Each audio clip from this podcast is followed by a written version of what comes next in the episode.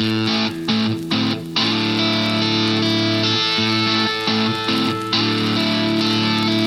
today's episode of the Pactum, we're talking about the ascension, sonship, Sabbath, Schreiner, spirit baptism, and other things that don't start with an S, but are important. And uh, I'm Pat Abendroth with Mike Grimes. Welcome to the Pactum. Got to mix things up a little bit now and then. You throw me for a loop with that intro there. I, I saw you start over- right after, you were just doing firing the, them off. The, the stagger stutter step or something like that. I thought something was wrong with the sound equipment. Ooh, yep, I saw that. Oh man, well welcome to the Pactum. We're here for another episode with you. This is episode number 96. We are coming up on episode 100 here on the Pactum. Feel free to give us ideas what we should do for episode 100. I mean, Yeah. we could maybe give away like $100,000, but Yeah, that won't be for sure. possible. But if you have good ideas for a good, um, what's at 100? Uh, the Centennial? I think so. Is that the Yeah. Centennial That sounds about right. My son turned 20, one of my oldest turned 26 this past week, and he said, I'm like over a quarter of a decade old. and I just had to bite my tongue and not correct him. That's awesome. Uh, Chip, the apple doesn't fall far from the tree. right. Chip off the old block. Oh man. Well, today on the episode, we are going to do some more listener questions. We have many listener We questions. We ho- so many. So that either means that I means people I hopefully like to do this kind of thing. I thing. hope so. So I- and if you you, know. don't like to do this sort of thing, we've got great topics. So just think of it as a topic. It's potpourri. Yeah. It's pat pourri. It's It's, it's pactum. pepper- It's pactum. I mean, again, talking about the Sabbath, things like uh, sonship theology, ascension. We got be lots good. of great stuff. Yep. We might even dare to tread and talk about Christian nationalism because no no one else is talking about it. well, that's that that's cutting edge type stuff there. We might be ahead of the curve. We are going to weigh in because we need to weigh in on some of that there stuff. Oh man. But remember, folks, give us five stars because it makes us feel good. and I mean, one. st- uh, I mean, in school, one star, the the old fashioned kind you'd lick. I we- I had a teacher maybe in Oh, kindergarten. those gold star You- Yeah, and you put your tongue out. Yeah. She didn't. Want to Oh. put, she didn't want to put her saliva on you, so you put your tongue out. Never mind the fact she would then you know touch, Touch your, your saliva. so one stars are good for kindergarteners, Yep. but um, we want five stars Yeah, all five. because we like all five stars.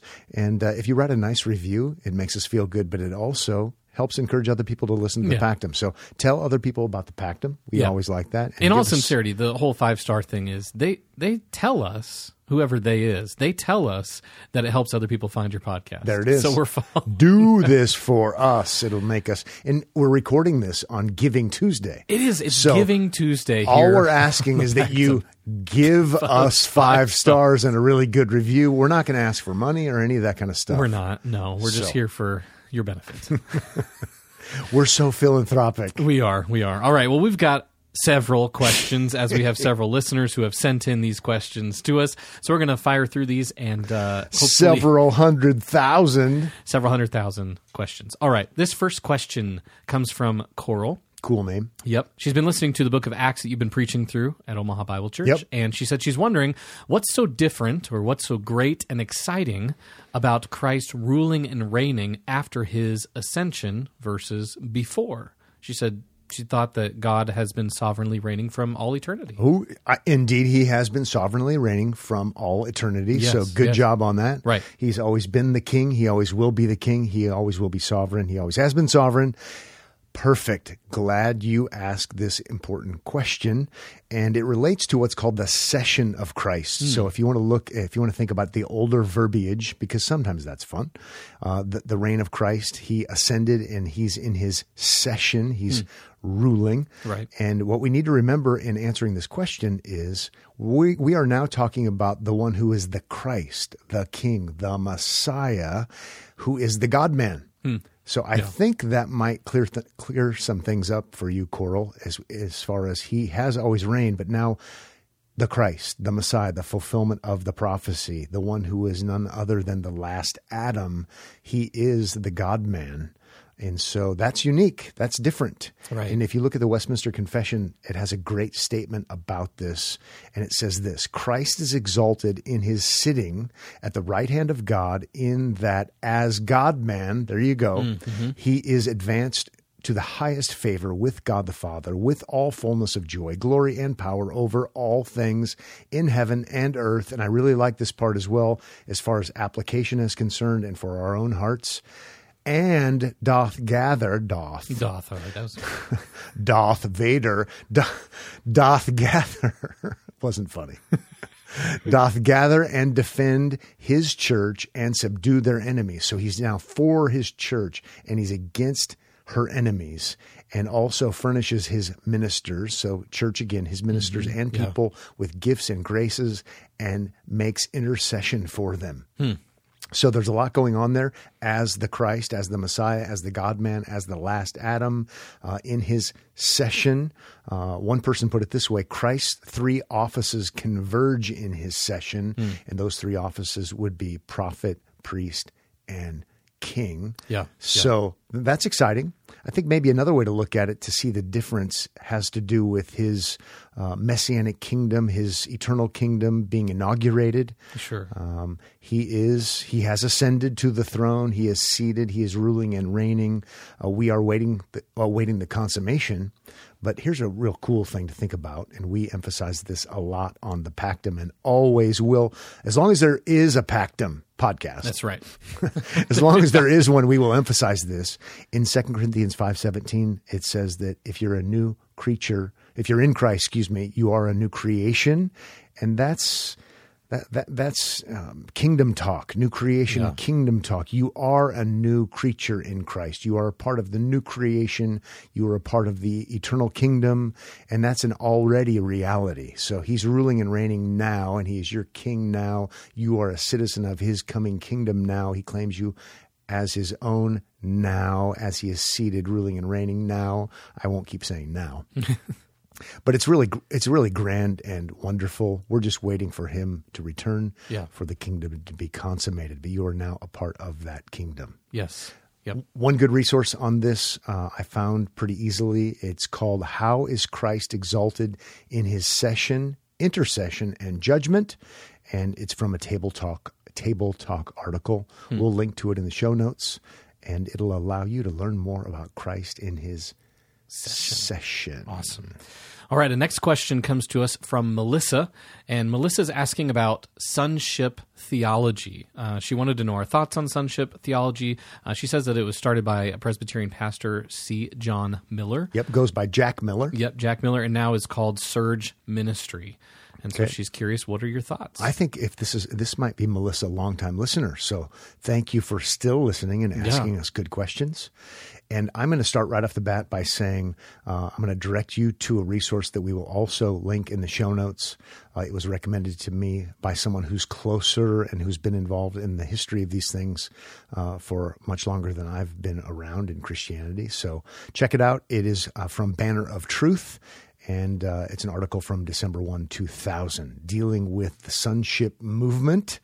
And uh, the red, there are some red flags. And so some of those red flags have to do with the fact that uh, the sonship theology movement, even though it's, in, it, it's nestled, that's not a very, even though it's within the Presbyterian world, Right. because of uh, who its founder is. It's very Wesleyan. It's very Hmm. Keswick in its approach to doctrines relating to sanctification, Hmm. with its emphasis on revival. And it's and remember, think in these terms: Wesleyan, Keswick. Uh, that's more like um, you know the Wesleys. That's that's not reformed. Uh, that's not a reformed perspective at all. Even though it's coming from within Presbyterianism, uh, it's it's a red flag basically. So um, sonship stresses, and here's a quotation uh, from it: ongoing revival in the life of the believer, empowering one to obey the command to love God and love others in a radical Jesus kind of way that amazes the lost and draws them to Jesus. That's from Sonship Ministries. So red flag, the the radical kind of thing is is a bit of an oddity, even though we like to be radical, man. right. Totally rad. I grew up as a BMX racer. It's all about being radical. Yeah. So revival is a bit of a red flag. Yeah. Um, the radical thing is a bit of a red flag. Eh, It ends up being uh, a, a swing away from ordinary means ministry. So the Hmm. Sure. ordinary means of grace. Uh, the emphasis is more so not so, no, not so much on the the preaching of the Word of God, the right administration of the sacraments. Um, those kinds of things. It's more on small group kind of prayer meetings, conferences, their courses, private devotions. So it's not ordinary means; it's special means. Sure. Yeah. Yeah. So we think that that that is problematic. It's it's it's not ordinary. That's Hmm. Yeah, extraordinary. So a good resource on this we've recommended before is that book called Ordinary by Michael Horton. Uh, that might help you. We also did at least one episode on ordinary means. Yeah. I think we yep, would direct you there. And so probably well-meaning, um, but probably not really what you want to be looking for as far as the tried and true classic. Keep it in the right lane of classic reformed confessionalism. So Sure. we're going to say probably not the greatest. Also, I think Jay Adams wrote something critiquing it years ago, but that's not something I've read. Hmm. We'll send you to that Banner of Truth article, and I think you will find it to be helpful. Also, remember when it comes to these extraordinary means, you easily drift into the land of legalism because these are not things prescribed by God in the Bible. And yet, when we tell people they have to do these things and then they can achieve this higher level of sanctification, kind of slam dunk, uh, everything's going to go right for you, when the Bible doesn't promise it that way. Um, it, it can drift into legalism because now here's how you have to do it, even though the Bible doesn't say that. Um, so be, be cautious, is what we would say about that. All right. All right, we have another question. This one, this one's going to get a little bit deep, a little bit deep and heavy, right? A little deep and heavy here. It's really heavy, man. All right, this one uh, comes to us from Evan, and Evan's asking. Uh, well, I'll just read some of this so we can work our we'll way. get a flavor for it. Get a flavor. Okay, but I do want to notice that, here. that Evan tries to butter us up from the Yes, beginning. he He, says, "Dear Pactum Dear Divines." Pactum Divines, yes. So and uh, he's asking for our help here on this issue. Uh, we're talking about here this question. He's talking about uh, saving faith, and we talked about this in our Sola Fide episode, uh, knowledge, assent, and trust. If you remember that um, from that episode, so he's talking about those Good. pieces Yep. of saving faith. Uh, and he's saying, well, some theologians include affections or emotions Oh. um, in part of that. Yep. The assent, uh, part of the faith. And he's saying, you know, Berkhof maybe has an emotional element in his systematic theology. Um, Horton saying that in his Christian faith, um, and Sproul even saying that in uh, part of his "Everyone's a Theologian." Okay. so he's trying to find out this question of is there emotions and affections in part of? I think Evan is faith? struggling. I think Evan Evan needs to come to Omaha and get on the Pactum sofa. There we go. for a little bit of help when it comes to all of this. So the question really is I mean, is there some kind of inclusion of affections and emotion and your love in your response in saving faith? Yeah, good job for doing some pretty serious research Yeah. and trying to grapple with these things. I noticed in your question that you say it's not in the Heidelberg or the 1689, which you subscribe to. Yeah. So I'm glad you uh, have tried to think through the issues. Maybe one thing I'll begin by saying sometimes when we read respected authors, um, sometimes they they might mean something, especially when they're older. They might Sure. mean something slightly different than what it sounds like. I know I've made that mistake before, Evan. I'm not saying you're making that mistake, but sometimes when I've read older authors, they use certain verbiage, certain language in a way that gives me kind of the red flag kind of heebie-jeebies. Right, yeah. But um, but then the more I understand, I, I I give them the benefit of the doubt and say, you know what, I think they actually mean something slightly different. Yeah. And so I don't think there's really a problem. So there is that. And other times we just have to say, you know, I love this author and I love so much of what they say. I wish they wouldn't have said that the way they said it Sure. Yeah. Yep. because it seems like they're putting love as part of the definition of faith as opposed to something like resting, receiving, Right. Yeah. you know, leaning on kind of thing, trusting. Yeah. Yeah. And so uh, it's good to be discerning. No one is perfect other than the Lord Jesus Christ. And so good job for being discerning. As far as help from us, I think you're on the right track. Uh, that we need to be really careful not to make faith somehow this um, something like love, which is obeying God's law. So yeah. uh, somehow that the that the faith itself is somehow virtue or virtuous, because then all of a sudden we are not very Protestant and we're not very biblical. I think you're going to be encouraged by this quotation from Machen, Machen, J. yeah. Gresham, J. Gresham Machen, and it is in his little book called What is Faith? And here's what Machen says it's deluxe.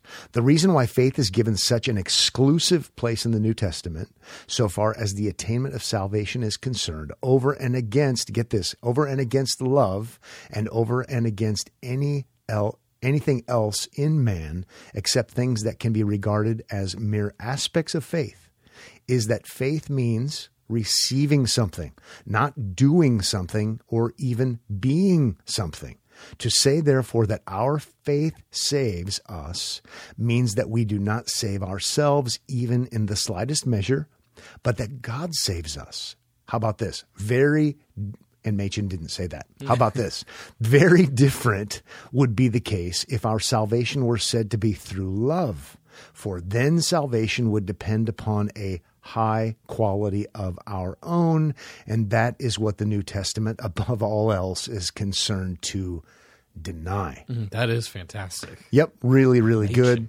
Uh, great little book, uh, ti timeless in one sense. So we w- we would say, yeah, let's not put love in there, and be cautious about somehow putting positive affections in there. At least cautious. Yeah. Like, okay, what, by if we mean by meritorious or virtuous in any way, shape, or form, uh, we probably want to stay away from that. Right, yeah. If we mean something different, well, maybe maybe that's a little, little different. Right. You probably are aware that there was a bit of a controversy brewing here not too long ago because John Piper wrote a book regarding faith. Yep, yep. And what is uh, what's what is saving faith or something like that.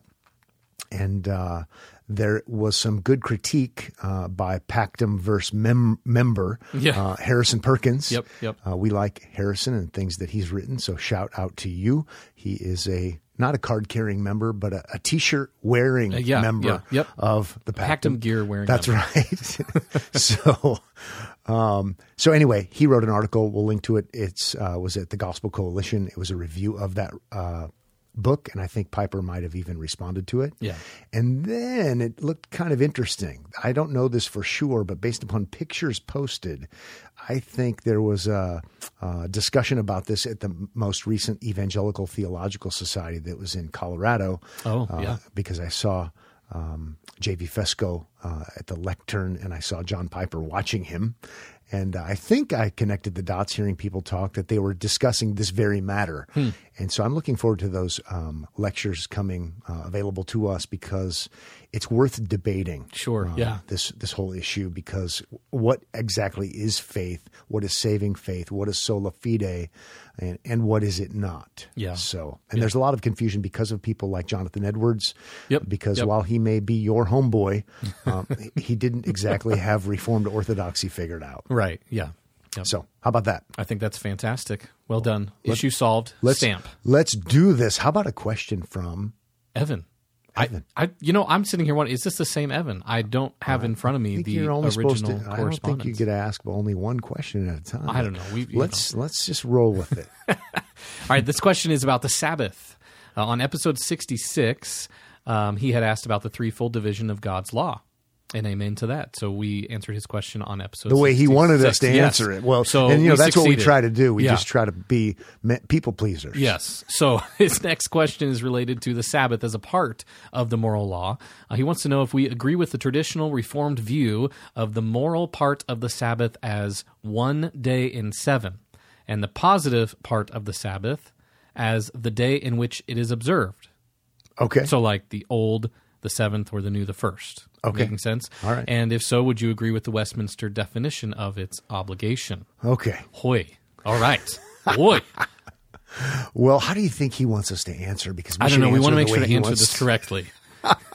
Let us know, Evan, if we succeed again. oh, I would I would affirm the confession. I would I would affirm the the requirement for keeping the Sabbath. Uh, as far as so, the simple answer is I wouldn't take exception. I would say yes. Uh, corporate work and and maybe to unpack it a little bit for everybody else uh, and bring it into at least the way I think. Corporate worship is not optional. Corporate worship is um, mandatory. It's the first day of the week because of the resurrection.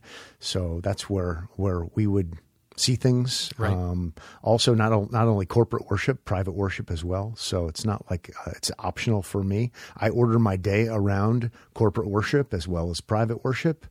So, just speaking for myself, I don't know what Mike does uh, in in his off hours, but I usually see him here every Sunday. I do that. Yep. So, uh, and it's not like, oh yeah, take it or leave it. We don't, we don't have to have it. We actually think we do. Right. Um, we we actually try to be really careful to not mandate other things, other days uh, that are not biblically mandated. But we think the church gathers for corporate worship, and we also spend time in in private worship. So there's that.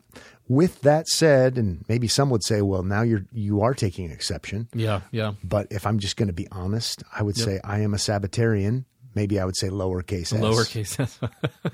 so because I know, well, people practice things differently. sure. So yeah. What that is. I to- will yeah. exercise um, more than just my um, feeding myself. you know, in cycling, they say, you know, you'll, you'd get faster if you did more fork downs. Ooh. So I was trying to think about how to set that up. I, I do fork ups, I Yeah. guess. oh, I do a lot of work. right? so, but you know what? I'll exercise on on Sunday uh, once I've done my other things. Uh, I, I would certainly exercise. It's it's restful for me personally. I know other Christians who might not want to do that. and That's fine as far as I'm concerned. I'll watch a movie with my wife. Um, I might know other Christians who wouldn't want to do that, Sure. and I wouldn't want you to watch a movie with my wife. but it's something that I do. Uh, I don't forbid my kids from playing sports, but they might be um, here on a Sunday morning in their, you know, uniform, Yep. and that's where it gets a little bit more sticky and Yeah. controversial for some Christians. So, Sure. um, we we are going to worship together, but we might also do some other things. Sure. Personally, I wish it wasn't that way. I wish our uh, modern American culture wasn't really the way it is, but Yeah. it is. Oh yeah. I really appreciate the writings of Meredith Kline when it comes to the Sabbath. I know now I'm getting into controversial areas with Reformed folk, Yep. Yep. but I do like it that um, I, I think I, I, I appreciate what Kline is saying. Um, maybe he's coloring outside of the lines, but some of the observations that he makes as far as uh, the Sabbath is given to Adam as part of the covenant of works and fulfilled by Christ. I think it, it- he did meet that meet that obligation, but we have rest um, in Christ ultimately. I think that it wasn't given to the nations uh, by the prophets and condemning them for their sins. That's kind of Klinean. Now we're probably into the weeds, um, Sure, yeah. talking about things that we're not really asked about. But I, I think it's at least worth thinking about what Kline has said about these things, Yeah. like in Kingdom Prologue. I think so. Yeah. Uh, you know, I was thinking about as you're talking about corporate worship here, and You were thinking about Shabbat. as we're thinking about uh, the gathering of the body, you know, I saw the most fascinating video the other day on my phone. It came up, popped up. You know how you know once all these. You might be interested in this kind of things you weren't, pop up you weren't looking Instagram. on, you weren't looking at Instagram on Sunday though, were you? I wouldn't do that. I may have. I know this was a Monday. Okay, So uh, as I'm looking through, all of a sudden it shows me this rehearsal for a Christmas program at a church, and I, So, I have so never far in my so life, good. Okay, I've never in my life seen anything like this. It's one of those big, massive sanctuary auditorium things. Almost looks like my kids said, "Where is is that a church?" There's no way that's a church, just because how big it is. They've never seen anything like that. But there are these guys flying through the air. Like it at first I thought it was like some kind of trapeze thing, but they're coming up over the seats for the congregation. They're flying, they have all these harnesses on, and you know what they were doing? They were playing their drums because they were the drummers drumming for the Christmas presentation. It's like Vegas. I'm not even kidding. And there's all these flashing lights on the stage. It's I. So I'm thinking about checking to see if our uh, auditorium can handle that kind of harnessing, Oh, I wonder if I could and fly. we could really fly you over Flying top. high you know, again. We could play an Ozzy Osbourne song. Well, we probably wouldn't we do wouldn't that to in do church. But I don't know if that would be a violation of the Sabbath to have our drummers flown over the seats. It- now you just got us into more trouble I because you said our drummers. we do it well. Ooh. Yeah, Uh, if I know. hypothetically, if we had hypothetically we had drummers, and if hypothetically God were at one time in history pleased with drumming, Yeah. and uh, clanging cymbals, Clanging, well, we loud, don't, no, we crashing. We we went orderly cymbals, not Yes. clanging cymbals. Yes. Okay. We'll move on to the next question. The next question comes to us from Matt. Uh, and he let us know that he loves the podcast. Thank Hey, you, Matt. That oh. makes us feel good about ourselves. We appreciate that. Five stars. Here comes the uh, Schreiner question. He says that we've mentioned that you uh, should shy away from Schreiner. He's read his book Faith Alone, and so he's familiar uh, with what some of the issues are, and to an extent he agrees. But he's read that as quote works are necessary but not meritorious. Uh, he sees nothing wrong with that statement. So faith necessarily produces good works, yet they don't earn anything. And he says when Schreiner says quote necessary, is that the context he means? Sometime we're just going to have to retire this and just, just say, you know what? It's not. We're not going to talk about Schreiner anymore unless Yeah. unless the Shrine Circus is in town. so I don't know if that's still a thing or not. Uh, I don't know that it is. We would always go. Yeah. we always got Oh, tickets from. circus is fun. My mom always knew somebody who was a Shriner. So, okay, well, so you know, thankfully he affirms sola fide, so that's good. And there's all kinds of workarounds. The problem ends up being that it's it's as clear as mud. Um, Yeah. What what he's saying, and he says things that are just not helpful at best. right. And so in his Romans commentary, he, he talks about Romans 2 uh, 7, and he talks about those who seek eternal life by consistently persevering in a good work. And I think every Pactum listener would say that's a red flag. Yeah. I think every Protestant would say that's a red flag. To seek eternal life by consistently yeah. persevering in a good work, uh, that that's that's problematic at best. Maybe he doesn't mean what he says by. I, it's just it's frustrating because everybody wants to give him a free pass, and I don't think he should get a free pass.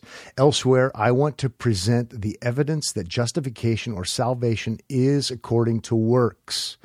Um, that that's not helpful either. Uh, unless you're talking about it's according to the works of Christ. Then when he deals with Romans two thirteen, it's I- as far as I'm concerned, it's majorly majorly problematic. When he says, "We are not surprised then to find Paul saying in Romans two thirteen, for it is not the hearers of the law who are righteous before God, but the doers of the law will be justified." I agree with that part. Remarkably enough, Paul says that those who obey the law will be justified before God on the last day. So they're the ones who enter the kingdom, he says in the same document. Hmm. Confusing at best, Yeah. not helpful. How about justification is by grace alone, through faith alone, on account of the finished work of Christ alone, plus or minus nothing? And uh, stop playing these silly word games. Romans two thirteen is talking about principles. It's talking about this is what God requires, and no one meets the obligation except Christ. Um, it's it's pretty straightforward. So I, I, I sound agitated. I don't mean to sound agitated. Certainly with your question, Right.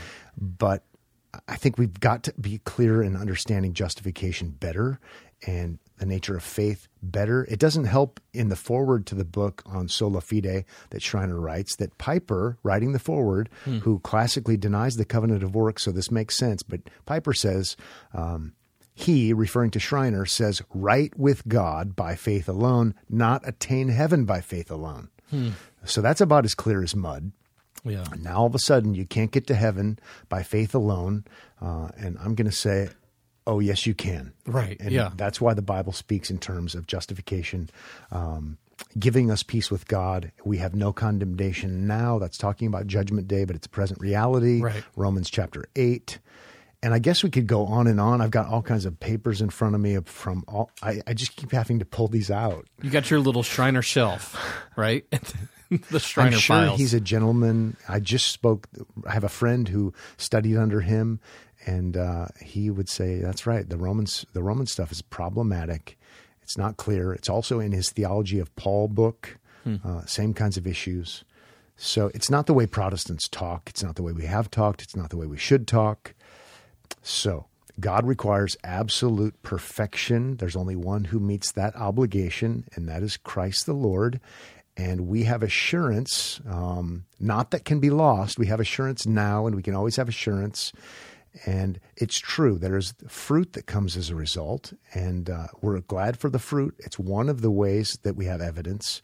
But even before there's any fruit, we are guaranteed. You heard it here today on the Pactum. Right, yep. You are guaranteed, as sure as Jesus was raised from the dead, you will be raised from the dead too. In fact, the Bible speaks in terms of you've already been raised unto newness of life. Guaranteed, no matter what. Absolutely. And you go, you know, that one quote from Calvin that we've mentioned many times, probably on the Pactum. Um, many times, probably. I've mentioned it many times in life. I don't remember what I've said on the Pactum and what I haven't said. But Calvin talks about if, if you can't figure out Romans chapter 2, then you should be laughed at, hmm. even by children, hmm. because it's pretty straightforward. So there is that. We probably should move on to the next one. Okay. If you love Tom Schreiner, that's good. I love him too. I love enough to disagree with what he's written. And um, I love other Christians enough to say I wouldn't recommend his stuff. Uh, if you need something good on Romans, uh, read something like Charles Hodge, who's going to be clear on Romans chapter 2, and you're probably going to be much better off. Yeah, good. All right, this next question is a question about baptism. And this one comes to us from Isaac. And Isaac says in Acts 1 5, Hey, Isaac. in Acts 1 5, it talks about being baptized not by water, but by the Holy Spirit. Later, Acts 2:38 says repent and be baptized every one of you in the name of Jesus Christ. Could baptized in chapter 2 be referring to being baptized in the spirit and not by water? Is that a correct interpretation? Why or why not? Okay. Thanks, Isaac. Appreciate it. Thanks for being a part of the the verse. The verse. For, pretty soon, we're just going to say the, The verse. we we like it. You're part As of long the as there's no verse. multiverse, you know. Okay, that's fair. so it is a fair question, and uh, I'm going to respond. Maybe we should look at Acts two thirty eight for Yeah. Mm-hmm. everyone who's driving down the road. Yeah, Acts That kind of 2:38. So it says what?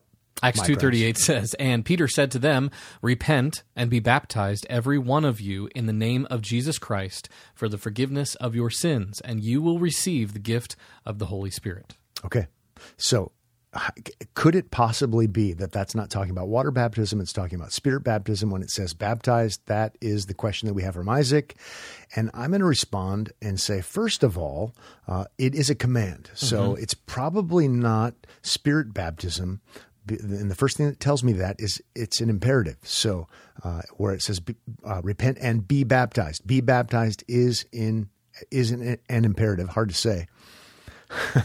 So it's a command, and it seems odd. It is odd to be commanded to be baptized by the Spirit. Yeah, right. Because you just be like, oh, how do I do that? Yeah. And there is no how do I do that in the Bible because even in John chapter 3, when it comes to the work of the Spirit Right. and regeneration, Right. it happens and you see evidence. Evidence, yeah. But you there is no how to be born again. Sorry, Billy Graham, who wrote a book called that. But now I digress. so it's an imperative. So eh, I can obey an imperative to be baptized and to repent, but I can't obey an imperative to be spirit baptized. Sure, yeah. So there is that. That kind of that's a deal breaker for me. Mm-hmm. Actually, I like where you're going though because you're trying to protect salvation by grace alone, and you're trying to avoid baptismal regeneration, Sure, which yeah. is Acts two thirty eight. People think that's what it teaches, and they love it. So you're you're trying to really protect it. I like your style. Good mm-hmm, job. Mm-hmm. But also, in addition, I would say the most natural way to think of baptism is to think of water. Hmm. And so, since it means to immerse,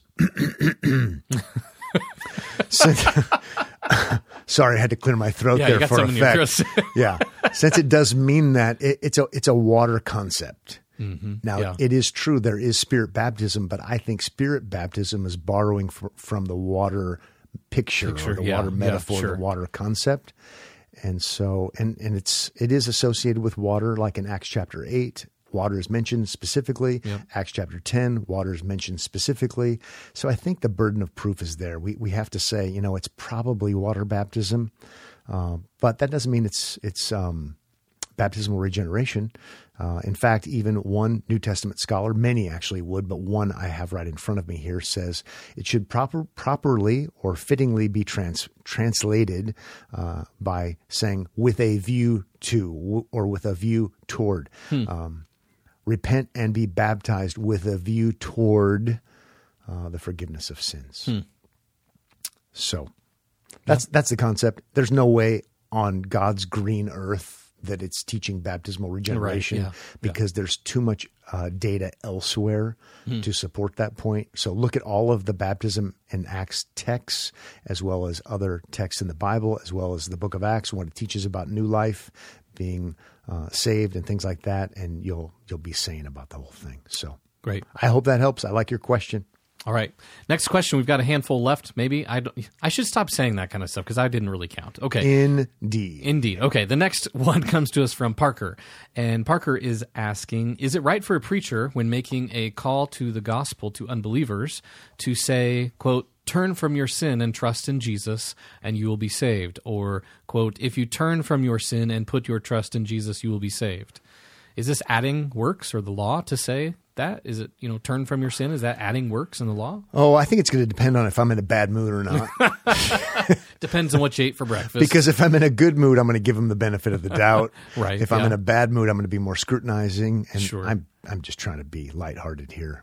But uh, if you mean by cleaning up, if they mean clean up your life, turn from your sin, stop Right. sinning, uh, somehow it's preparatory. Sure. Uh, preparationism Yeah. sounds like a, a foul ointment. yeah. So then, then that's that's wrong. Now maybe you know they're sincere about it, but that, that's we don't believe in theological preparationism as far as clean up your life, stop sinning. Now you're ready, and now all of a sudden God can accept you. yes. Yeah. Remember Romans chapter four that God justify while we were yet sinners, Christ died. No, that's Romans. That's Romans 5. That's Romans five. Romans, four. He justifies, Justifies the the ungodly. ungodly. yeah, there you go. So I think that's a good litmus. He justifies the ungodly. He doesn't justify those who have already turned from their sins, Right. and are less godly now, Yes, yeah. or somehow now godly. He justifies the ungodly. Always go back to that. I would rather say repent and uh, leave it at that, or I'd rather say believe in Jesus. I would rather say repent and believe. I'd rather say believe and repent. Um, it is true we turn from our sins. It is true that that, that that that happens and it needs to happen. Yeah. But it can't be in the preparation category, or all of a sudden now it's a different gospel and it's not the gospel. Right. Yeah. So while while First Thessalonians one nine does say uh, that people turn to God from idols to serve the living God, that see, so there it is. It, Sure, it's a yeah. reality, and Yeah. it's it needs to happen. Yeah.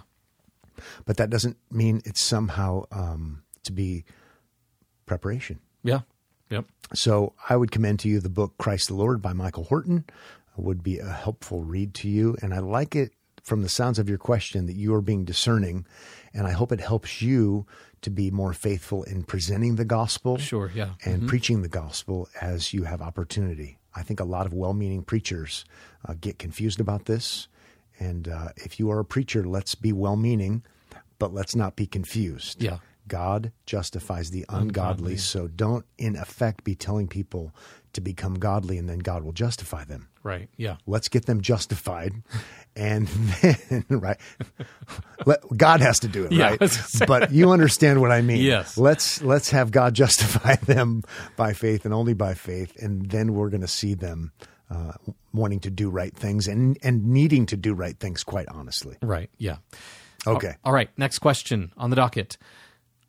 Politics. Get ready. Are you Uh-huh. ready? Yeah. Geared up? Okay. We're going to keep it simple. What are your thoughts on Christian nationalism? This question comes from Don. Don. Okay. Thanks for your question, Don. The Donald. The Don. Oh, sorry if you're offended by that. It's been a long day, and you know we're we're just kind of sleep deprived. Okay, in all serious, seriousness, Don, old.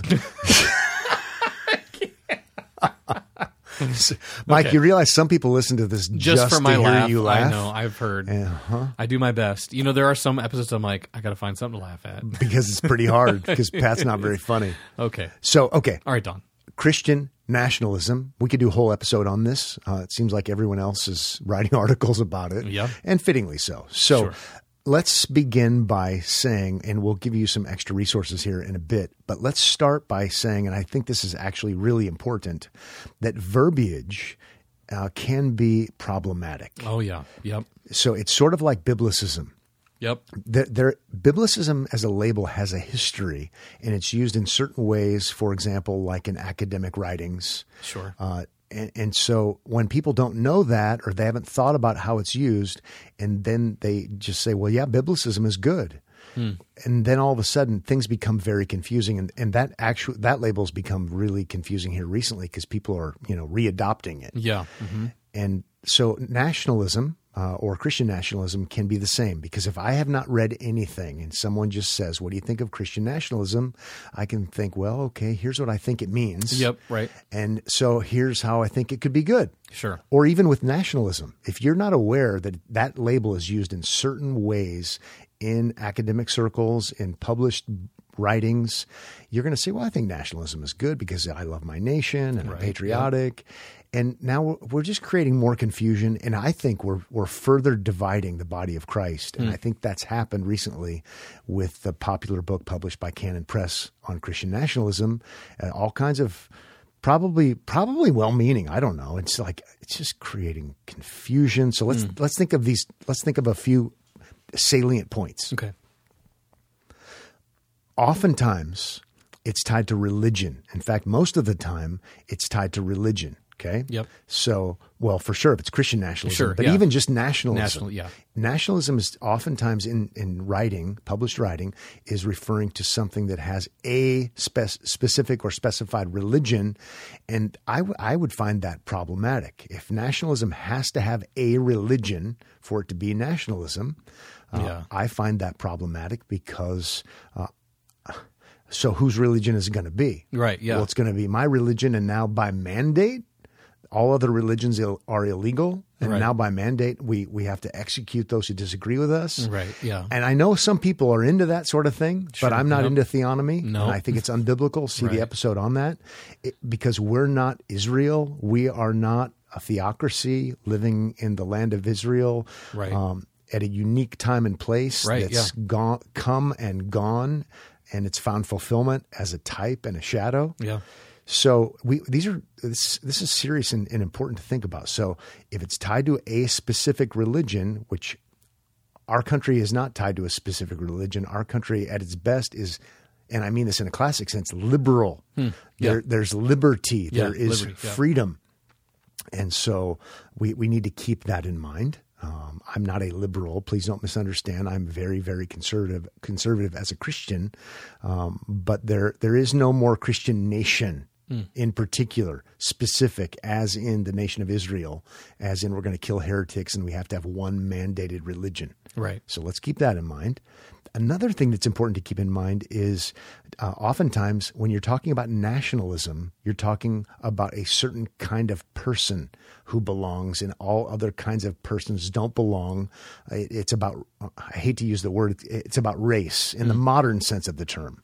Uh, I think there's only one race, it's the human race. Sure, yeah. Um, but you start talking about the color of people's skin and where they're, what they look like, um, their origin, if you will, uh, where their ancestors came from, and I'm totally against that. That that just is a form of racism. Yeah. And in Christianity and in Christ, especially, there's neither Jew nor Gentile. Um, and, and plus, even as a nation, I, I there's no reason why I would say certain people who look a certain way belong and other people don't belong. I don't think that that's good a good way for me to think as a Christian. No, yeah. I think I'm against all kinds of racism, and we're seeing Christian nationalism promoting racism even before our very eyes with all kinds of qualifiers, and yet it it somehow is what it is, and it's ugly and it's Yeah. wrong. Uh, it's un-American. It's un-Christian. So, I love my nation. Um, I'm a citizen of the United States. I love my nation, and you can love your nation even if you live in a different nation. But I think it's probably better, and some are suggesting it would be better who are writing on this topic to say, then use something like patriotic. Hmm. Yeah. So I am yeah. very, very patriotic. Patriotic, And I have opinions about, you know, how we should do immigration and how we shouldn't do immigration and those kinds of Sure, things. yeah. I think our country at, at certain times in the past has done a better job of these kinds of things and thinking through the issues than it's doing now. Not that it's been perfect. Sure. Yeah. So, Christian nationalism, no. I would even say nationalism. uh, I don't. I don't. I don't think so. Um, and again, maybe you would say you're for it, and I'm saying I would say I'm against it, and we could agree on 99.9 percent of things. But I'm at least trying to pay attention to how the label's been used Right. before, Sure. And it's probably not the the label you want to be using. Yep. Even though some of our evangelical celebrities have been using it recently, I think they're doing. I think they're they're driving outside of their lane. Yeah. hmm And maybe they're expert in other things, but they're not expert in this. Speaking of an expert, Sure. Yeah. if you really want to dig in and you really want to understand some of the issues and do the work, which I Right. think sadly uh, a lot of people don't want to, um, they just they, they don't want to. But I know lots of Pactum verse members do.